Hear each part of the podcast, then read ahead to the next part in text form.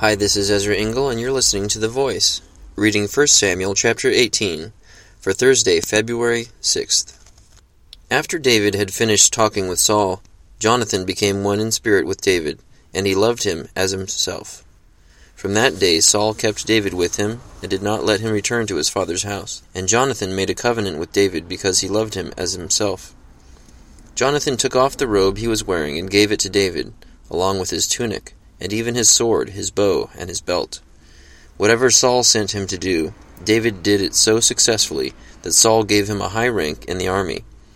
This pleased all the people, and Saul's officers as well. When the men were returning home after David had killed the Philistine, the women came out from all the towns of Israel to meet King Saul with singing and dancing, with joyful songs and with tambourines and lutes. As they danced, they sang, "Saul has slain his thousands, and David his tens of thousands." Saul was very angry. This refrain galled him. "They have credited David with tens of thousands," he thought, "but me with only thousands. What more can he get but the kingdom?" And from that time on, Saul kept a jealous eye on David. The next day an evil spirit from God came forcefully upon Saul. He was prophesying in his house, while David was playing the harp, as he usually did.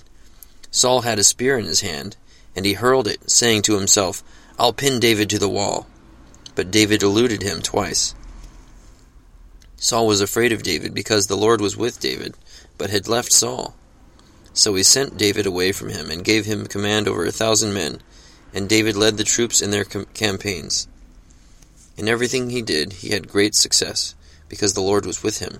When Saul saw how successful he was afraid of him. But all Israel and Judah loved David, because he led them in their campaigns. Saul said to David, "Here's my older daughter Merab. I will give her to you in marriage. Only serve me bravely and fight the battles of the Lord." For Saul said to himself, "I will not raise a hand against him. Let the Philistines do that." But David said to Saul, "Who am I, and what is my family or my father's clan in Israel, that I should become the king's son-in-law?" So when the time came for Merab, Saul's daughter, to be given to David, she was given in marriage to Adriel of Meholah. Now Saul's daughter, Michal, was in love with David, and when they told Saul about it, he was pleased. "I will give her to him," he thought, "so that she may be a snare to him, and so that the hand of the Philistines may be against him." So Saul said to David, "Now you have a second opportunity to become my son-in-law." Then Saul ordered his attendants, "Speak to David privately and say, 'Look, the king is pleased with you, and his attendants all like you. Now become his son-in-law.'" They repeated these words to David. But David said, "Do you think it is a small matter to become the king's son-in-law? I am only a poor man and little known." When Saul's servants told him what David had said, Saul replied, "Say to David, the king wants no other price for the bride than 100 Philistine foreskins, to take revenge on his enemies." Saul's plan was to have David fall by the hands of the Philistines. When the attendants told David these things, he was pleased to become the king's son-in-law. So before the allotted time elapsed, David and his men went out and killed 200 Philistines. He brought their foreskins and presented the full number to the king, so that he might become the king's son-in-law. Then Saul gave his daughter Michal in marriage.